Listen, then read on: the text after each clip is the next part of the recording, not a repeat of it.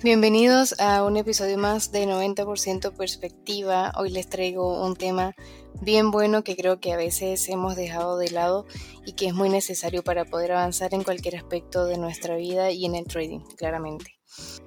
Durante todo este proceso he pasado por experiencias que me han demostrado que lo único que puedes mejorar es lo que puedes medir. Recuerdo que cuando empecé a usar cuentas de fondeo, fue cuando más errores tenía y me tardé tanto en mejorar estos errores y aprender de ellos porque realmente no los identificaba. Yo no medía nada y solamente veía la consecuencia, que era el resultado de lo que estaba haciendo. Quería cambiar la consecuencia o el error, pero no me iba a la causa, no me iba al análisis o a la acción que yo realmente estaba tomando para tener ese resultado. Justamente esto lo agregué ayer en una parte de un ebook que estoy creando que dice es como querer cambiar la imagen que proyecta un video beam desde la misma imagen. Es decir, desde la consecuencia y no desde el computador, que sería la causa en esta analogía.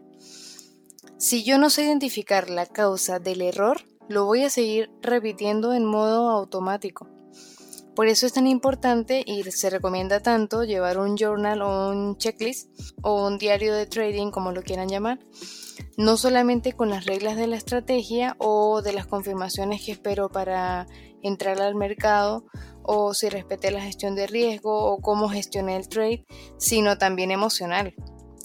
Y ojo, esto aplica tanto para el trading como para cualquier área que queramos mejorar.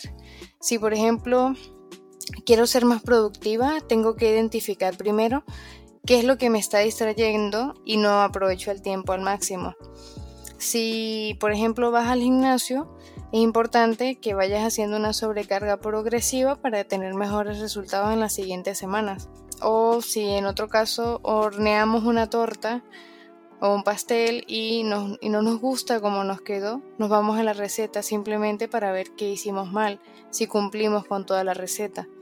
Y así un sinfín de ejemplos con los que podemos medir y mejorar en la vida cotidiana. Entonces, ¿qué sucede en el trading? Podemos medir también si ese trade lo dejé correr con paciencia, si no y si no por qué. ¿Por qué lo cerré antes? ¿O qué pensaba en ese momento? ¿Cómo me sentía? ¿Qué hábitos me pueden llevar o ayudar a tener más paciencia para no cerrar la operación antes? No solo decir que soy una persona impaciente y ya y que simplemente me salí del trade porque no lo quería dejar correr y me, y me dio miedo y ya. No me puedo quedar con eso porque es como lo que hablábamos en el podcast anterior. Recuerda que todo lo que eres lo aprendiste y de esa forma también lo puedes desaprender y aprender algo que te sirva para poder conseguir un mejor resultado repitiendo estos mismos hábitos o esta misma rutina. Para mí, llevar un, diario es como hackear mi modo automático. Personalmente, pues lo utilizo antes y después de entrar al mercado. Me sirve mucho porque ya yo sé que antes de tomar cualquier decisión en el mercado, me voy a mi diario, repaso mis reglas y si hay una que no había tomado en cuenta para ese análisis que estoy haciendo en este momento, lo identifico antes de entrar. Y ya cuando lo identifico es cuando decido si entrar o no, si cumple o no. Pero siempre buscando cumplir el plan. Sobre todo si estás aprendiendo una estrategia nueva.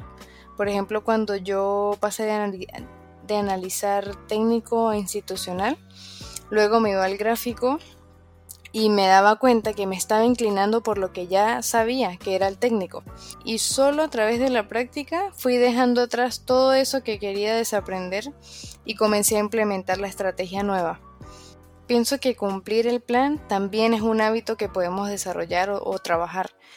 Tal como leer un libro, quizás el primer libro sea difícil leerlo o, acostumbrarte, pero luego te das cuenta de que empiezas a pensar diferente, y ese libro quizás te está ayudando de cierta manera. Ahora te sientes bien y entonces lo ves como algo positivo para tu vida. Y ahí es donde empiezas a leer más.